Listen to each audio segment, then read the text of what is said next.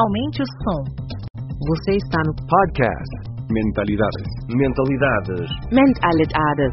Mentalidade. Mentalidades.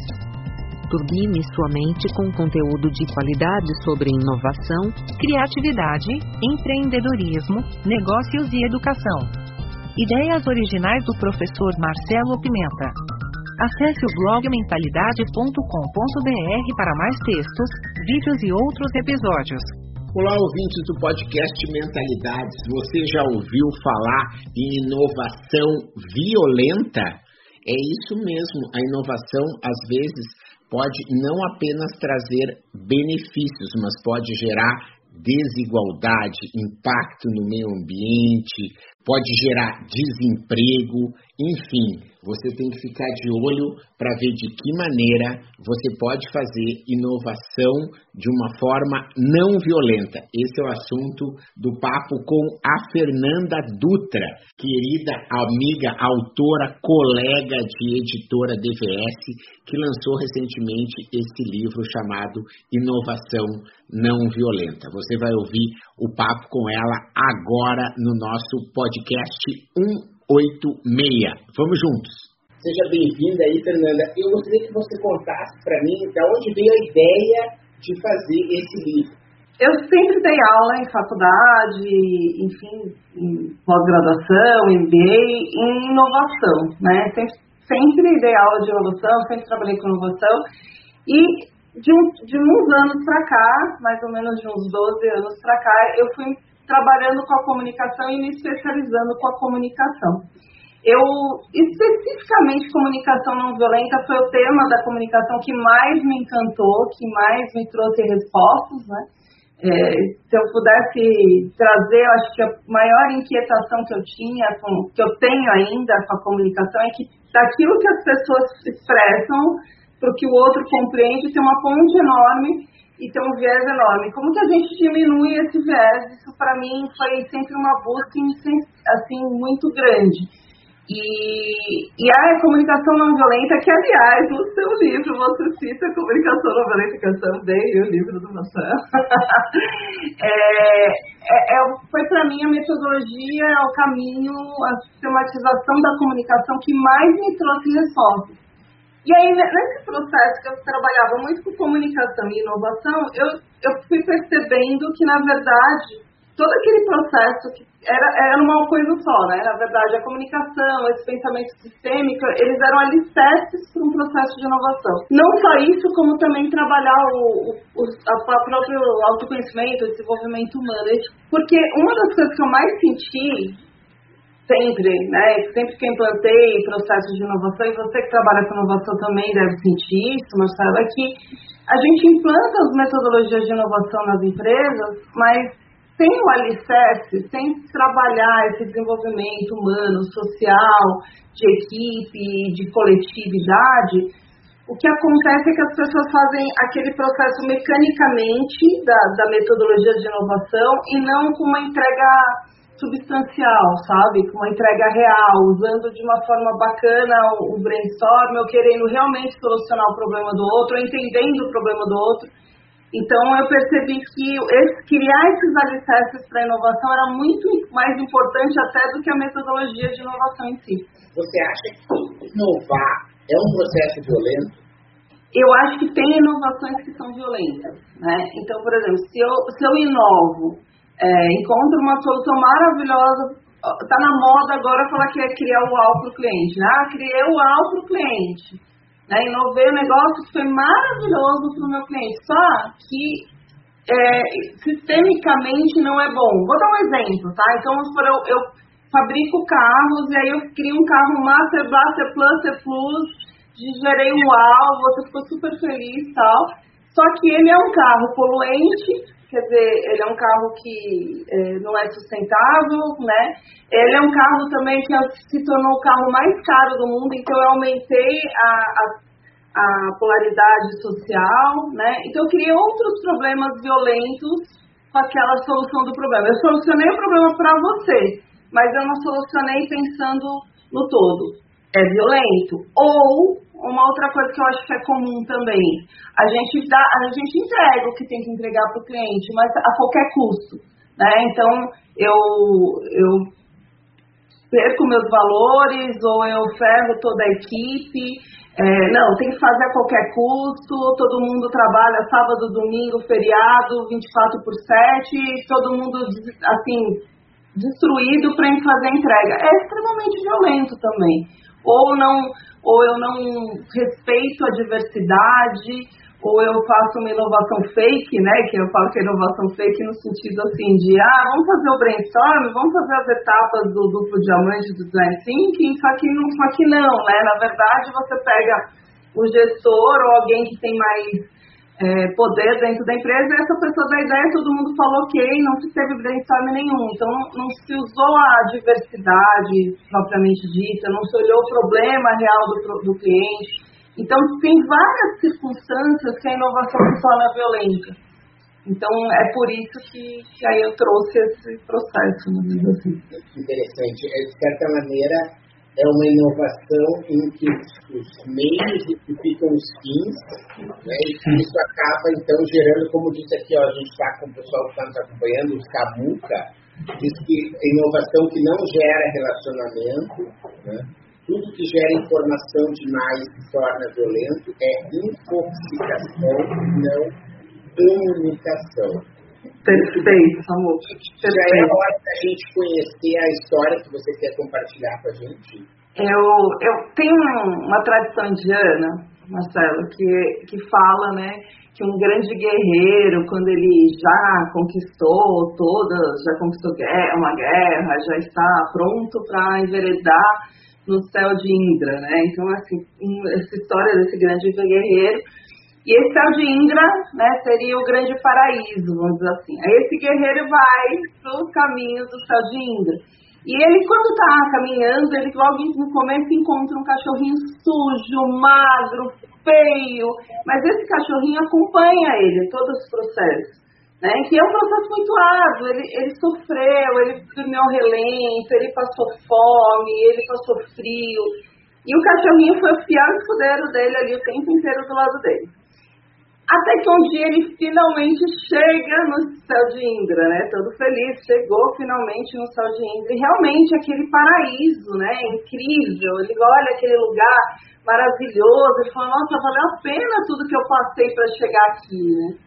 E aí, logo que ele está entrando no céu de Indra, todo feliz e tal, aí vem o anjo e fala assim para ele: Não, você não vai poder entrar no céu de Indra com esse cachorrinho, porque o nosso Deus Indra vai ficar muito é, ofendido, né? E aí, naquele dilema, vamos dizer assim, que o, que o guerreiro fica, ele olha, ele olha para aquele lugar lindo, pensa tudo que ele passou para chegar ali, mas aí ele olha para o cachorrinho e pensa: Poxa, mas ele passou tudo aquilo comigo né? Ele, ele, foi fiel, ele foi meu companheiro o tempo inteiro e agora eu vou abandonar ele. E na hora, mesma hora ele toma a resolução. Ele fala, não, eu não vou entrar no céu, no céu de Índia, eu abro mão de enveredar no céu de Índia, porque se eu não puder entrar com o meu cachorrinho.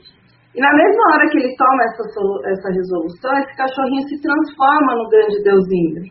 Na verdade, aquele guerreiro estava sendo testado se ele tinha as virtudes necessárias para entrar no céu de Indra. Eu, eu gosto de contar essa história, Marcelo, porque às vezes é, quem não quer entrar, metaforicamente falando, quem não quer chegar no céu de Indra? Quando a gente fala de inovação, é, às vezes as pessoas associam inovação com alta tecnologia. E inovação não é também, claro, mas não necessariamente, é uma nova ação.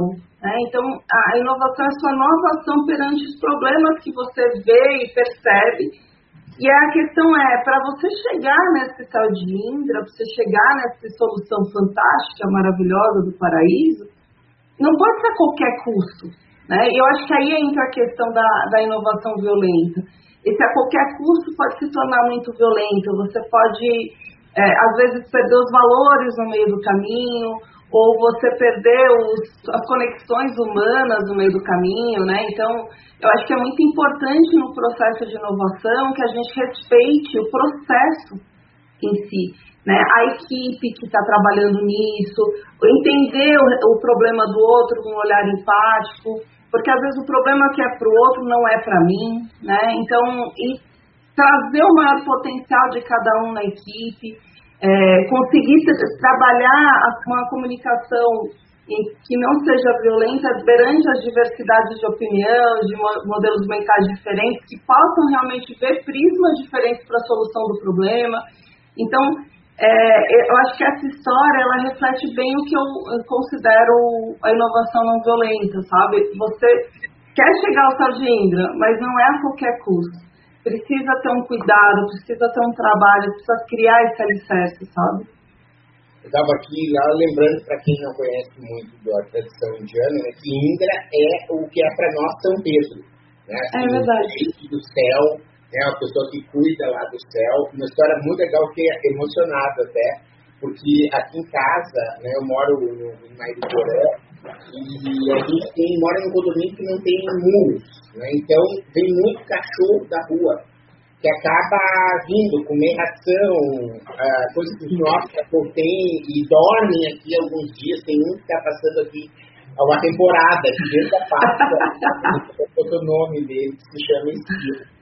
E eu sempre fico vendo né, os cachorrinhos com esse olhar também, sabe? De dizer assim, será, né? Quem será que está aí né, nessa. Né, quem é que está aqui vindo buscar a acolhida aqui em casa? Né? Então, antes de querer, né, porque acaba gerando problemas né, dentro da confusão, é, é, às vezes ficar dando aula eles estão acuando, acuando, mas são. É, são às vezes preços que você paga, né, para poder realmente, né, uma prova, como você falou muitas vezes. Olha só, o Samuca está super aqui ativo, que bom, continue aqui. Samuca, adorei! Comentários com a gente, né, e ele disse que já leu o Marabarata, né, que é o livro, é. um dos livros mais importantes aí, né, da Índia. Falando então em outras culturas, entendendo essa, essa visão de que é sistêmica, como você usou, né, de que a inovação precisa ter essa visão de não trazer nenhum tipo de prejuízo, respeitando aí a diversidade, eu queria que você comentasse qual a relação disso com a proporção áurea. Né? Se você for ver, né, esse é um, aqui, deixa eu olhar aqui, fica mais fácil, você tem imprimir quadros da proporção áurea, depois você tem e esse é um elemento recorrente em todo o livro, inclusive em vários aspectos do livro. Cada capítulo, ó, você tem aqui uma ilustração também da proporção áurea e você tem alguns frameworks, alguns modelos de implementação que são baseados nessa proporção áurea, né, que é um, um, um, uma origem ali em Fibonacci, é uma proporção, depois o Leonardo da Vinci consegue trazer isso de uma forma mais didática, vamos dizer assim. Qual é a relação da proporção áurea com a inovação não violenta? Na verdade, é, a proporção áurea, como você disse, foi criada pelo Leonardo da Vinci, né? Ele, ele pesquisava essa simetria da natureza fractal, né? Do, é, das árvores, dos rios, enfim. E ele chegou nessa proporção divina. Quando a gente chega nessa proporção divina, se você for ver, né, é, aqui, aqui inclusive está no livro, como você falou, né, é, ele tem uma proporção em que são retângulos dentro de retângulos, que dentro de retângulos que se encaixam perfeitamente. E ele, ele começa de dentro para fora, né? Então, a, a, metáfora disso é que o, aquilo que está no pequeno também está no grande, né? Então, às vezes, um exemplo disso. Às vezes a gente fala que o problema está fora da gente, né? O problema está lá no grande, o problema. Então, não, ele está no pequeno também, né? Então, é, é a mesma proporção divina, né? Esse fractal que a gente tem. Então, é, essas coisas que acontecem às vezes nos problemas das, das, pequenas equipes é o que acontece na grande na empresa como um todo. É, quando a gente fala de um problema, por exemplo, do Brasil, a gente fala, ah, tem um problema no Brasil de corrupção, mas a corrupção do grande está no pequeno também. Então, quando a gente fala de inovação, a gente precisa começar a inovar-se de dentro para fora. Porque quando eu começo a inovar as pequenas coisas que eu faço, nas pequenas coisas das minhas ações, do meu modelo mental, eu também consigo inovar no modelo mental coletivo. Né? Então, ele vai começando do pequeno para o grande. às vezes a gente cria essa ilusão, sabe, de estar fora da gente. O problema não é, não é comigo, o problema é fora, o problema é lá, né, da, uh, é, é lá na, na presidência, lá na diretoria, é lá no, na outra área. Não, na verdade ele é proporcionalmente, é, ele vai acontecendo em pequenas coisas aqui ao seu redor e ficam grandes no todo, né? E aí a gente tem uma, um conceito, inclusive, que eu trabalho bastante dentro do livro, que é o conceito da normose. Não sei se você, se você conhece esse conceito, Marcelo. Não, não, eu gostaria que você aprofundasse, por favor. É, a normose, ele é um conceito que foi criado pelo Pierre Weil, pelo Roberto Creme e o Leloup. O que que eles trazem, né? Na verdade, quando acaba com ose, normalmente é doença, né? Eu, só osmose que eu conheço que, que não é doença, mas é uma doença da normalidade, né? A patologia da normalidade. Então, quando a gente fala da normose, a gente está dizendo assim, é, coisas que eu acho que são normais, mas que não são normais. Eu já perdi meu senso crítico, por exemplo. Né? Então, tem algumas vertentes da normose. Uma das vertentes da normose é, é, é perder esse senso crítico. Então, eu vou lá e falo assim, ah, é, sei lá, tá, as pessoas não, não ligam mais umas para as outras. Mas aí você para para pensar, você está numa normose que você vê, por exemplo, pessoas dormindo na rua, você vê pessoas passando frio, você vê a criança passando fome e, e acha que é normal porque é, é esse livro mesmo. esse livro mesmo. Porque você já está num, num estado de normose que você já não já acha que aquilo é, por ser tão comum, é normal.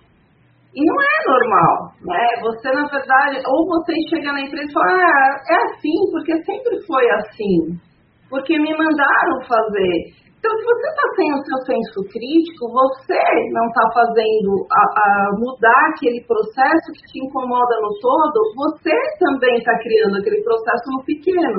Aí, de novo, vem a, a, o fractal, né? O, o que está acontecendo no grande, na verdade, está acontecendo no pequeno também. Então, se você não, não tomar essa consciência, não tiver essa percepção e você mudar, como que você quer fazer uma mudança maior, né?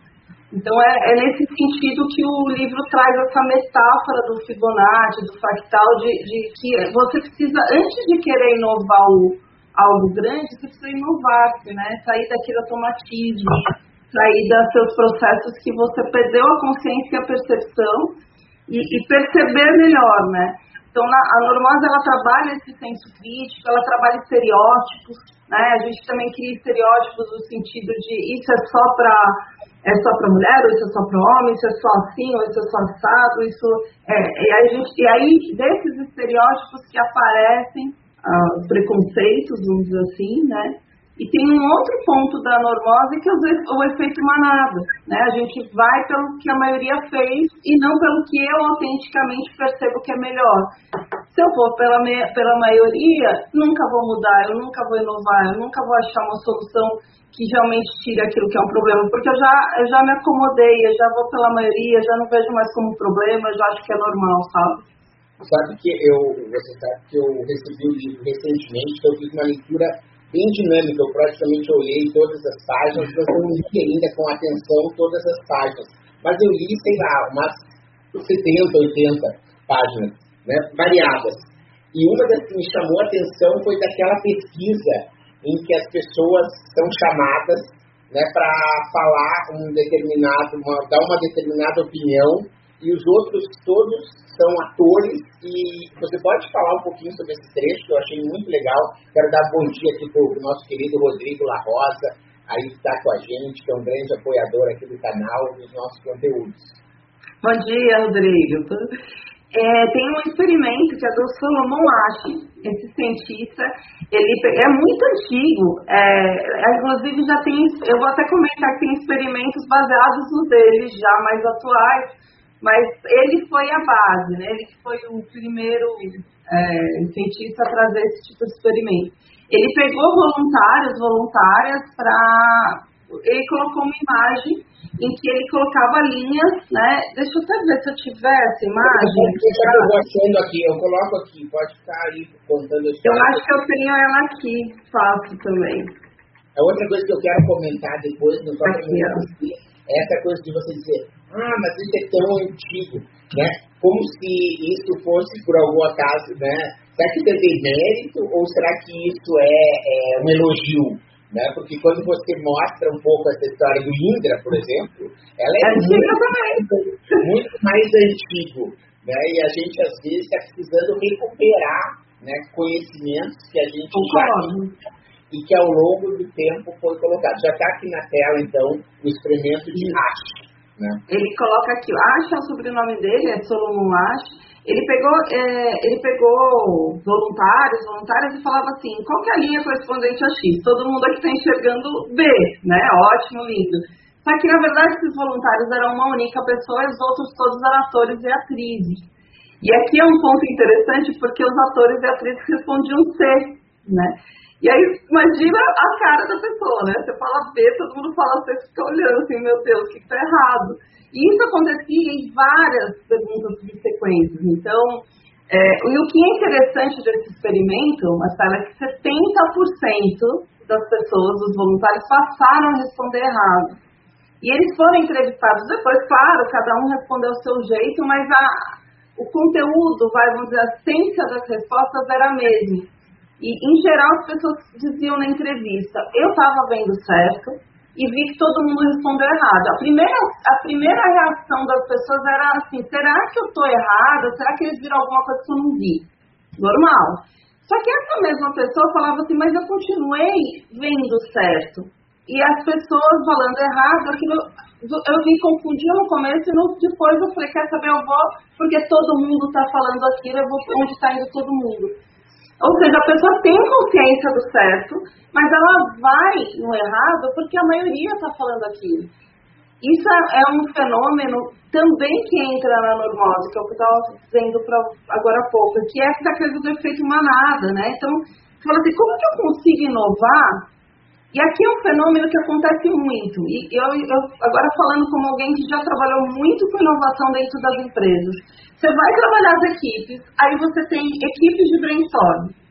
Aí o, o pessoal está todo mundo indo numa linha. Uma pessoa naquele grupo pensou uma coisa absolutamente diferente, fora da curva.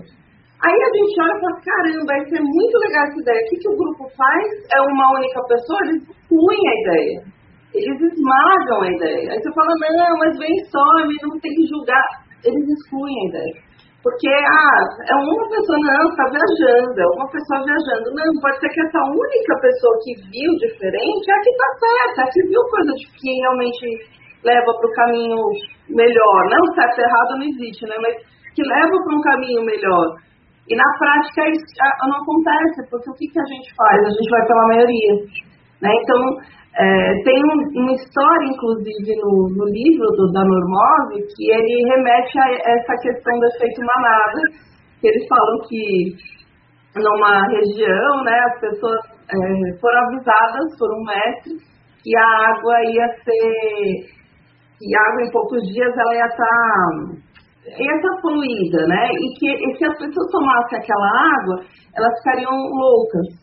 Uma única pessoa ouviu o mestre e guardou, armazenou bastante água. E aí as pessoas falaram, não, besteira, besteira, tomaram água e todo mundo foi insano naquela cidade. E aí o que aconteceu é que todo mundo era louco, só que uma pessoa que não era louca, que foi a única pessoa que escutou. E aquela pessoa que não era louca, ela tentava avisar as pessoas das coisas e ninguém ouvia, porque ela era, ela era considerada louca, a única que não era até um momento que ela sucumbiu e falou, não, não aguento ser a única sã. E ela toma propositalmente a água para ficar louca, porque ela não aguenta, é, a, não aguenta ser tão excluída do, de todo mundo por ser a única sã.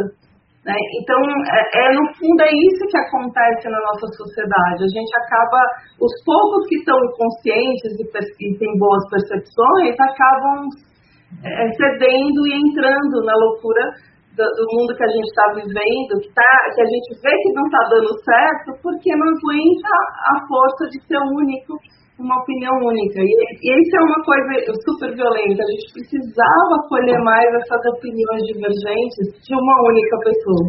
Mas isso tem a ver também com você que vem estudando aí, né, o ser humano, de ele fala no livro sobre autoconhecimento, né, sobre a pessoa poder é, entender aí a sua história, sua singularidade, né, você uh, coloca aí a questão de como o método do DISC vem ser importante né, para o pessoal entender que existem é, comportamentos diferentes, né, predominantes, ter pessoas que são mais dominantes mesmo, outras mais influentes, outras mais estáveis e outras mais é, é, conformadas. Né?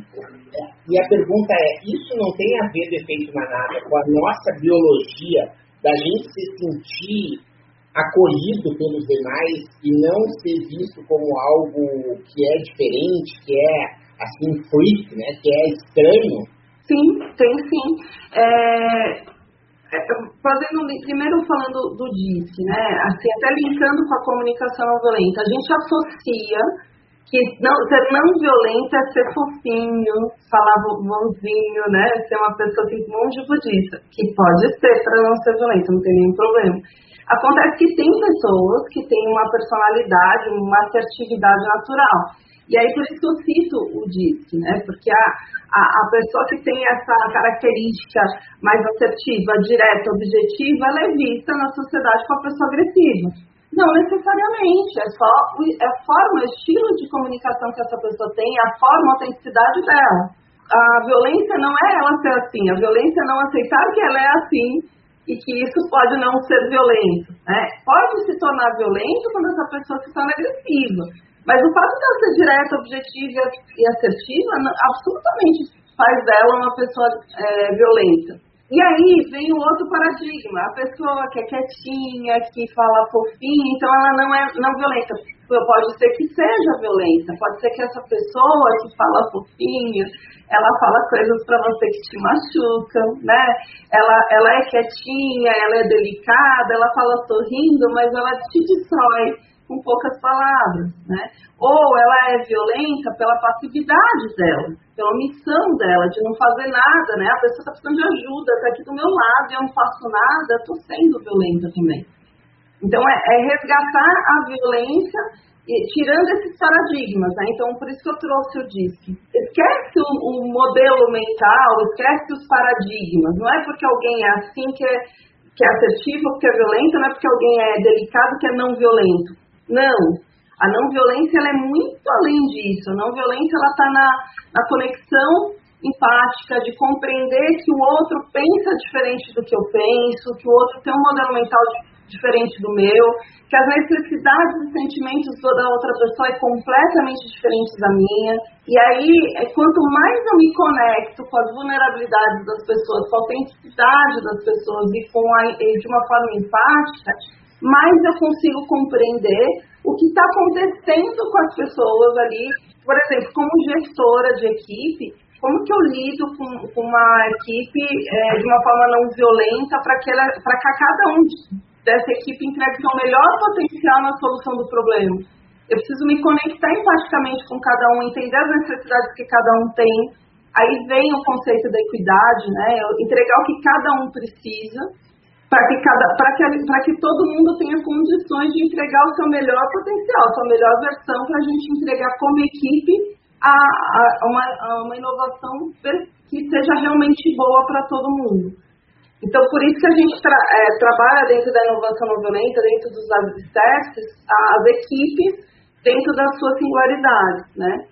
E aí, outra pergunta que você me trouxe, você me lembra, que você falou que tem a ver com o paradigma da forma que a gente enxerga o mundo. Eu não lembro. É, é essa, essa questão mesmo do ser humano se sentir aceito, né? Pelo ah, mundo, tá. né, e de é, isso ter um, um, aspectos de mimetização, né, de, de próprio vida em sociedade, né, de você conseguir ter esses pontos em comum e às vezes você se tornar algo um pouco mais diferente pode te excluir realmente do grupo, né? Então, às vezes, é até instintivo o nosso, nossa repulsa ao que é diferente, né? Porque como a gente desconhece, né, ou não é comum, a gente já expulsa, né, pra, porque a gente é, não quer mais. Então, a gente precisa entre aspas, é isso que eu digo às vezes para os meus alunos né, de inovação, né, que a gente estuda inovação, porque inovação é antinatural.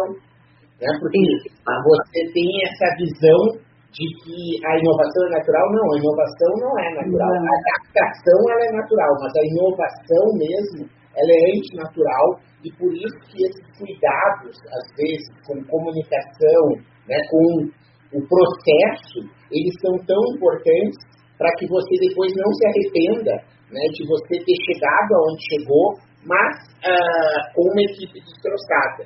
Né? E se você for ver, também trazendo a realidade, hoje, empresas como o Facebook, o, a Amazon, né, exemplos de empresas em que as pessoas não conseguem ficar mais do que 12, 14, 16 meses. Entendeu? Porque é, é, é, uma, é uma, uma pressão, uma pressão, uma pressão, uma pressão. Né? Então é muito comum né, histórias, e até tenho, eu tenho um amigo que trabalhou no Google, por exemplo, por 18 meses, que ele fez essa escolha, né? Que é, ele morou praticamente assim numa submoradia quando morava no Google, porque você sabe que o campus do Google ele tem muito uh, comida 24 horas, banho, academia, uma série de questões. Então o que, que se faz? muitas pessoas, e é muitas mesmo, tipo, a última vez que eu li uma matéria, tinha mais de 300 pessoas que são funcionários do Google que moram num trailer, no estacionamento do Google. Porque é uma forma da pessoa, como eles pagam bem, e você então se coloca ali por 18 meses para morar e usar a comida do Google, o banheiro do Google, a internet do Google, eles juntam o dinheiro, né, e o caso que eu li, o menino, por exemplo, abriu uma pousada no Havaí. Então ele essa paixão da vida dele e ele viu que esse trabalho uma, uma, um trampolim. então ele se, sub, se, assim, se submeteu. submeteu, exatamente a palavra é exata, submeteu a isso porque ele estava querendo né, é, essa vida. E ah. isso é algo que, às vezes, eu acho que tem a ver com muita violência no que diz respeito à inovação, não é, Fernanda? É, então, é, é, é complexo isso, né? Porque no ponto de vista ali, quando o Google cria todo esse arsenal, é falar, ah, vou criar um ambiente gostoso para você trabalhar. Só que aí, é, isso, é, esse conceito é legal, né? O problema é a forma que é usado o conceito, né? Então, ah, já que é assim, então você fica aqui direto, vou sugar você 16 horas por dia, 14 horas por dia, porque você tem que dar o seu melhor. E dar o seu melhor, aí vem aquele modelo mental antigo, aí do antigo ruim, né? A gente tá falando antigo bom, agora o antigo ruim o, o, modelo, modelo mental da coisa assim, de quanto mais você trabalha, melhor. Não, quanto, não é quanto mais trabalha, é quanto mais você produz, quanto mais você traz resultado. Né? Eu, eu vou fazer assim um depara, né? A gente está trabalhando em home office e tem dias que a gente mesmo faz isso com a gente, né? Eu falando por mim, você está lá trabalhando, aí você fala, puxa, eu estou cheio de coisa para fazer. Aí eu fico lá 12, 14 horas trabalhando, aí eu fico exausta, fico com dor no corpo, fico com dor de cabeça, eu perco a qualidade é, de atenção com meus filhos, com meu marido, eu perco total a qualidade de vida. Aí tem dia que eu falo assim, peraí, por que, que eu tô fazendo isso? Né? Não, mas aí fica aquela vozinha, não, você tem que entregar, tem que fazer um monte de coisa. Cara, às vezes eu simplesmente falo, vou parar um pouco, vou dar uma hora aqui pra mim, vou descansar um pouco, vou aliviar a cabeça, aí você volta e produz em uma hora que você levaria cinco. Eu acho que a concepção de um espaço legal, bacana, gostoso, que te dá todos os vídeos, é essa ideia. Só que aí o que, que acontece? As pessoas que estão dirigindo vão, vão forçando a barra de falar, já que aqui tem tudo, vai, trabalha um monte, vou sugar você até o máximo, e aí torna a inovação ruim. Né? Então, você, é como você distorceu o conceito que está por trás daquilo. Né? Então, eu acho que a inovação, ela, ela não pode ser a qualquer custo, sabe, Marcelo? Eu acho que dá, quanto mais a gente tiver a mente limpa, vamos falar do Domênico De Masi, quanto tempo que foi escrito esse livro Criativo, e ele falava isso, você pode estar deitada numa rede trabalhando, porque a tua mente está trabalhando.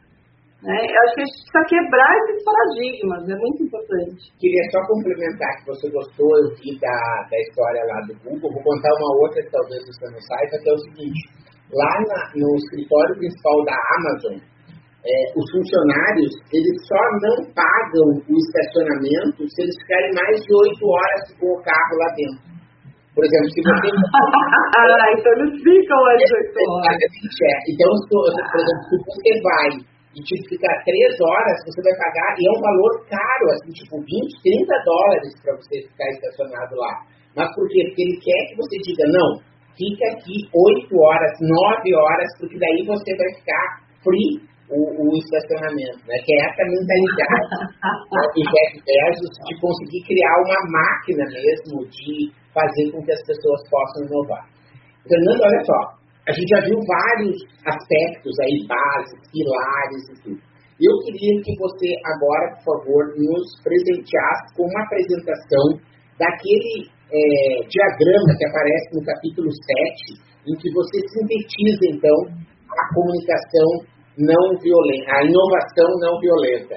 Né? Já que a gente já viu vários aspectos, agora é a, a hora de você poder, a gente poder entender né, como que, de uma forma sistêmica, você organizou. Eu falo que é o ciclo de transmutação circular, Marcelo, porque é, a gente fala muito em inovação de transformar coisas, né, mudar as coisas. E transformar é mudar a forma de fazer algo. O perigo de mudar a forma é legal, transformar é bacana, não tem nada de, de errado. Há um perigo na transformação, e aí eu vou falar por experiência própria, até para ficar um exemplo. Eu sou ex-fumante. Eu não combino com cigarro mais. As pessoas falam, nossa, você fumava. Não... Quem me conhece fala, não tem nada a ver com você. É justamente por conta disso. Eu fumava e toda vez que eu tentava parar, aquela coisa não, mudei, transformei, não fumo mais. Passava um tempo, um, dois anos, aí você passa por uma crise e pronto, voltava a fumar. Que é, você tem as recaídas, né? Agora, o que me fez parar de fumar que mudou como essência, que a transmutação, ela te muda como essência. Você aumentou a consciência, você aumentou a percepção, aquilo não faz mais sentido. Né? Então, é, eu, primeiro que eu engravidei, na, quando a primeira filha, eu tenho dois filhos, né? Da primeira filha, e aí eu falei, não, não vou fumar porque eu tô grávida. Só que isso foi, levou também a, a que eu, enfim, mudasse a minha alimentação, mudasse meus hábitos é, de exercício, de, de cuidados pessoais, de cuidados de saúde.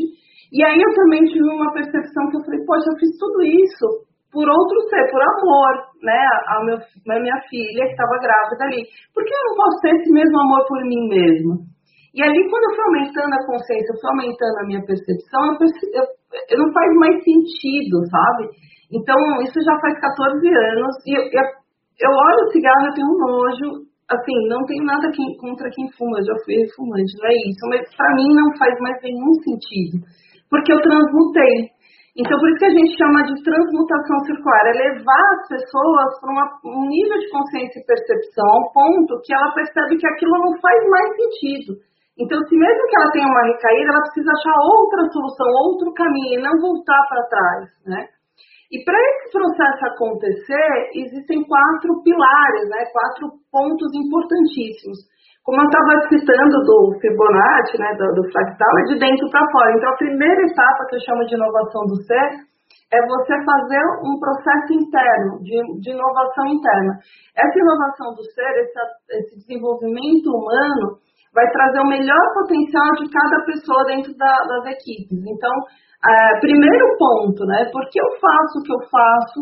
Então, a gente trabalha a autoempatia, como, como é os processos de cada um, é, os paradigmas, os vieses inconscientes, os automatismos, né? Então, comentei da normose, entre a normose, entra é, processos de emoção, sentimento, todo o processo, a base dessa pessoa. E aí ela também vai entender por que eu faço eu faço, mas para que eu faço isso? Qual que é o sentido? Por que, que eu estou querendo achar soluções? Por que, que eu estou aqui? Qual que é o meu papel? Por isso que aí um ponto importantíssimo é trabalhar para essas pessoas um, um sentido de propósito. E, e, aí, depois, mais para frente no livro, a gente vai linkando esse propósito, que é um propósito pessoal, com um propósito coletivo, para que aquilo ganhe forças, né? E esse propósito também leva as pessoas assim, ok, agora eu sei por quê, para quê, e eu também preciso ter uma visão de futuro. E aí a gente vai trabalhando um conceito da atitude, mais positiva dessas pessoas. Eu até cito no livro uma metáfora que eu crio é, do vilão e do mocinho, da vilã e da mocinha, que, que é o Coringa e o Batman que tem dentro de todos nós, né? Porque a gente tem atitudes, primeiro que a gente faz muitas coisas e, e, e, e efetivamente tem poucos resultados, né? Então essa atitude, essa ação um pouco mais direcionada, mais estratégica, mas essa atitude ela também precisa ser num sentido que realmente seja positivo e realmente traga bem para a coletividade, porque esse sentido de protagonismo que a gente fala do, da inovação do ser é, é, é que muita gente confunde protagonismo com individualismo, né? O individualista ele quer encontrar o melhor para si, o protagonista ele quer encontrar o melhor de si para o todo. Né? Então eu vou encontrar o meu melhor versão, o melhor que eu tenho, o protagonista, para entregar algo pensando no coletivo. E aí a gente mexe com comportamentos, hábitos, enfim. Aí depois que a gente passa para essa inovação do ser, que é esse desenvolvimento humano de, de potencializar cada pessoa dentro do, da equipe, a gente vai para o segundo, é, a segunda etapa, que é a etapa de desenvolvimento social. E aqui, por que, que eu chamo de comunicação sistêmica? Porque entra a comunicação não violenta mais o pensamento sistêmico. Então, aqui entram conceitos de empatia, vulnerabilidade, autenticidade, de conexão. Então, eu, eu quero realmente compreender o problema do outro, mas tirando os meus filtros, tirando o meu olhar sobre o problema. Né? Porque eu, eu gosto muito de brincar com essa metáfora, assim, se, for, se o teu braço estivesse aqui, mas sabe, eu pusesse a mão no seu braço, apesar de, de a gente falar, ah, eu estou sentindo o seu braço, né? Não, eu estou sentindo a minha mão no seu braço, né? A sua dor, o que você sente no seu braço, eu não sinto. O que está acontecendo com você, não sinto. Se anestesiar a minha mão, eu não sinto seu braço. E, e, metaforicamente, quando a gente fala de inovação, eu preciso, eu não posso sentir o braço do outro, eu preciso compreender o que você sente no seu braço, porque eu não estou conectada, né? Meu cérebro não está conectado no seu braço. Então eu preciso entender cognitiva, uma empatia que a gente chama de cognitiva. Eu preciso entender o que é no seu mundo, na sua realidade, na sua forma de ver, no seu contexto, o que é a sua dor. Então, eu, eu preciso fazer um. É, eu entrar no seu mundo dentro da sua cabeça, né? Então, eu, mesmo que eu não concorde, mesmo que para o meu mundo aquilo seja absurdo, eu preciso compreender a dor que eu estou solucionando é, numa, num prisma diferente do meu. E a comunicação não violenta ajuda muito nisso. Só que por que o pensamento sistêmico? Porque é aquilo que eu falei, não adianta eu encontrar uma solução se não for sistêmica. É, a gente às vezes vê um problema e fala assim, ah, esse é o problema. Não, ele é a ponta do iceberg. Por porque na verdade esse problema está acontecendo porque ali, naquele contexto, naquele grupo de pessoas, criou-se um padrão de comportamento que gerou aquele problema. Mas por que, que essas pessoas estão agindo assim? Qual que é o sistema que está por trás disso? E aí você vai ver por trás do sistema que existe um modelo mental coletivo. Então você vai precisar não só entrar no mundo do problema do outro, mas no mundo do problema ali do, do grupo que você está atendendo. E aí você tem que entrar no, no, mundo do outro, né? Mas entrar no mundo sistêmico do outro. O que, que eu preciso atuar que não é ali na ponta do iceberg? Eu tenho que atuar de uma forma que sistemicamente eu melhore, que realmente não atenda só aquele, aquela pessoa que eu estou resolvendo o problema, trazendo a inovação, mas atenda sistemicamente todo mundo. Por isso que a comunicação não violenta com pensamento sistêmico. Aí a gente entra na terceira etapa, né? E essa terceira etapa, que é a empatia circular, a gente começa aí a olhar para dentro como equipe. Agora eu enxerguei seu problema, eu potencializei cada pessoa na minha equipe, eu enxerguei o problema é, do outro empaticamente, sistemicamente, agora eu preciso ter uma equipe que soluciona o problema. Então, na empatia circular, a gente vai trabalhar é, é esse conceito de uma cultura de empatia dentro do, da organização. E, e, dentro dessa cultura de empatia, eu vou respeitar esses pontos que a gente trouxe aqui na live, né? Da diversidade, dos modelos mentais diferentes, é, da inclusão. Aí a gente precisa ver o, o, conceito da equidade entra aqui, né? O que cada um na equipe precisa, que, que eu vou ter que atender de formas diferentes como líder, para que todo mundo tenha condições de entregar o seu melhor potencial. Né? Então, entra o conceito de equidade, diversidade, inclusão, para que a gente possa, como equipe, gerar divergência para convergência. Então, gerar a melhor equipe possível. Aí sim, quando eu já tenho o melhor de cada um, a gente já tem uma conexão com o problema do outro e a gente tem uma equipe preparada, a gente tem todo o alicerce para entregar inovação. Aí a quarta etapa a gente vem com a metodologia de inovação, né? Porque a gente teve desenvolvimento humano, desenvolvimento social, aí agora a gente tem o desenvolvimento criativo. Então, como que a gente soluciona o teu problema? Vamos usar as metodologias. Tem metodologias que eu cito no livro, que eu e meus sócios criamos com Canvas de inovação, e pode usar as metodologias que tem no mercado. Uma que eu amo, que você, eu sei que você gosta muito também, é o Design Thinking, que você pode usar, usar o mapa da empatia para criar persona, você pode usar o duplo diamante, pode usar a metodologia de inovação. E aí sim, essas pessoas são qualificadas, vamos inovar, né? vamos usar a metodologia de inovação que pode ser também os canvas que a gente cita que eu cito no livro, né? E aqui entra um, um, fator, que é o último fator, que é o desenvolvimento circular, né? E esse desenvolvimento circular é assim, agora que a gente está achando a solução, que a gente está usando o processo de inovação, a gente vem com uma proposta de valor circular. O que é essa proposta de valor circular? Essa solução que a gente está encontrando, ela é funcional? Econômica é o que todo mundo busca. A gente também pensou nesses aspectos, então aí vem uma provocação, não que seja perfeita, é você como professor de inovação sabe disso, não que ah, ah, eu vou encontrar a solução mais perfeita não, claro que não, mas se provocar pelo menos para que no mínimo produto viável a gente entregue algo que atenda as quatro, os quatro pontos social, ambiental, é, econômico e funcional, melhor. Né? E aí a gente tem uma entrega não violenta propriamente dita. Inclusive, tem muito a ver com, os, com todo esse movimento da ESG, né? que hoje é um movimento que as startups estão indo muito atrás. Então, a inovação não violenta tem muito a ver, inclusive. Mas, enfim, eu acho que esse aqui resume bastante o conceito. Olha só, a gente tem vários comentários aqui que eu gostaria de citar. Opa, bora! Marcelo Pombo aí da Polo está com a gente também. Né? Depois o Gildo Cavalheiro fez um comentário que eu achei muito legal, que é essas histórias da Amazon e da estão mandando sonhos dele para longe. Né? E é interessante que você possa estar tá vendo isso, né? E, e aí, é fazendo aí a propaganda do meu livro, da Economia da Paixão, né? Você ah, vai fazer também, ó. Como você pode ganhar dinheiro, viver mais melhor fazendo o que ama, né, sem vender a alma, como diria o Jordão, né, que eu gosto muito dessa frase. Né. Aí o Samuca, que está super ativo, diz que as palavras inovação, transformação, disruptivo viraram discursos populistas e que às vezes pode estar trabalhando. Aí eu coloquei o link do livro para o pessoal comprar. O Samuca disse que já. Aê, adorei, Samuca, muito bom. A Bárbara que está adorando aqui a aula que você está dando. Né? O, o, próprio Samuca fala sobre a história de conversar com a cultura e não com o problema. Né? E ele diz que é aí que entra a educause. Né? É, e aí a educause, eu não sabia o que era, perguntei para ele, ele disse que a educause é a educação cooperativa e integrada com todos os setores sociais.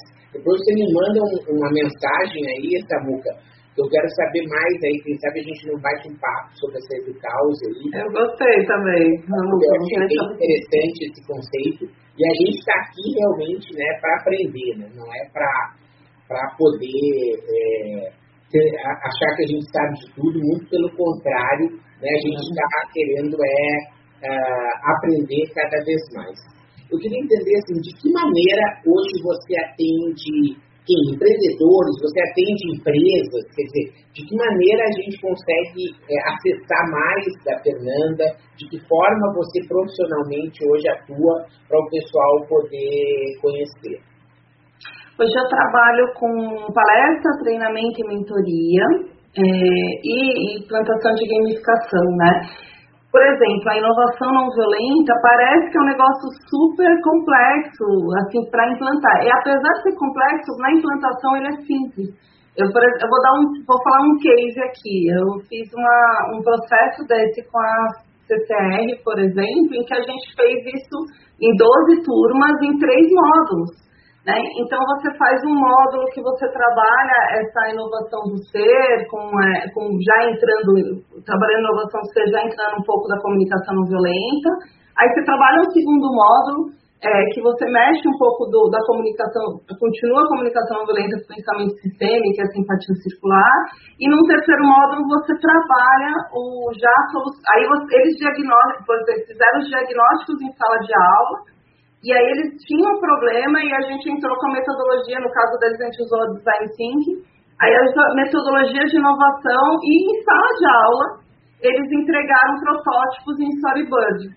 O que foi muito legal, porque assim, a gente está falando de 12 turmas, a gente entregou vários projetos, que eles entregaram cinco grupos mais ou menos por turma, a gente tem 70 projetos entregues. Isso é um case, né? Mas tem vários cases. A, a gente faz isso porque tem empresas que contratam só uma das dimensões. Tá, eu quero trabalhar só desenvolvimento humano, inovação ser, eu quero trabalhar só comunicação não violenta, ou eu quero trabalhar só empatia circular, ou só pensamento sistêmico, ou só inovação. Isso acontece bastante. E tem a empresa que fala, não, eu quero trabalhar as etapas, mas eu quero fazer devagar, eu quero fazer um mês uma etapa, outro mês outra etapa. Então, isso pode ser feito em sala de aula, em treinamento, eu faço muita palestra também e, e muita mentoria com liderança, principalmente, né? Porque aí a gente consegue trabalhar o líder para que ele possa implantar, enfim, o processo. Muito bom, muito legal. Então, você tem o site da. da Tenho. Da né? www.flyflow.com.br é, eu quero te agradecer, assim, foi uma delícia estar aqui com vocês, agradeço todo o pessoal que está aqui com a gente. É, para mim, a, a inovação, para mim isso aqui é um propósito, sabe? Trabalhar com isso, levar quanto mais pessoas puderem trabalhar e, e, e levar esse conceito da inovação não violenta, para mim é, é uma coisa muito importante, porque a gente precisa ter mais cuidados com, é, com a gente mesmo, com os outros e pensando no coletivo, porque tudo que a gente faz interfere no meio, assim como o meio interfere com a gente, né? Então, se a gente tiver essa consciência, a gente vai perceber que, por exemplo, uma das coisas que eu sempre falo, Marcela, é que cuidar de si é um ato social, né? Se a pessoa tomar essa consciência, porque se eu ficar doente, meus filhos se ferram, meus alunos se ferram, meu marido, né? Quantas pessoas que dependem de mim também sentem junto comigo? Então, é, ainda mais nesse momento que a gente está falando aqui de pandemia, por exemplo, eu acho que é, é, ter essa consciência muito importante. É sempre de dentro para fora. Se cu cuidar de si é uma maneira de cuidar das pessoas que precisam de você. Mas nunca perder esse contato, esse link, essa empatia e esse olhar sistêmico. Acho que isso é muito importante. E, e se eu puder dar uma consideração final, né, uma das coisas que tem no seu livro e tem no meu também, a gente fala do Ikigai. E dentro do Ikigai tem uma filosofia que escreve Shigo e Chie, mas fala Itigo e Chie. E essa filosofia fala que o Itigo e Chie literalmente seria um momento, um encontro. Né? Então, é, eles dizem, né, na filosofia japonesa, falam que todos os momentos são únicos, né, são encontros únicos, nunca vão se repetir. Sabe, você sabe que a gente fala, ah, perdi tal coisa, mas não vai ter, vai ter outra oportunidade. Vai ter outras oportunidades, mas aquela nunca mais, né? Então, que a gente aprenda que todos os momentos são únicos e que as pessoas que estão ao nosso redor, as coisas que a gente tem, os lugares que a gente está, são perfeitos como são, para a gente aprender a valorizar e viver intensamente cada momento. Para mim, esse momento, essa uma hora que a gente teve aqui de manhã, meu Itigo Tia foi sensacional. Só tenho a te agradecer, Machado, de verdade. Espero que tenha sido para vocês também. Com certeza, eu também só tenho a agradecer. Esse projeto a gente começou em setembro do ano passado e para mim está sendo assim muito bacana porque eu tenho aprendido muito. Às vezes você é uma conversa que a gente poderia ter eu e você, né, Fernanda? Eu te ligar para você me contar do livro, só que a gente consegue incluir outras pessoas, como o Samuca, hoje, só para destacar uma pessoa que veio hoje com bastante conteúdo aqui, né, mas todo mundo contribuindo e aprendendo junto com a gente. Simba, quer tirar um pessoal? Tchau, pessoal. Obrigada, pessoal. Obrigada a todo mundo. Beijo. Valeu, um ótimo dia. Obrigado por sua audiência. Aguardo seus comentários. Se achou esse conteúdo interessante, indique para quem você ama. No YouTube temos dois canais, procure por Mentalidades e Professor Marcelo Pimenta. Assine nossa newsletter gratuita em nosso site. E não deixe de participar da novidade, nosso canal Mentalidades no Telegram. Te espero lá.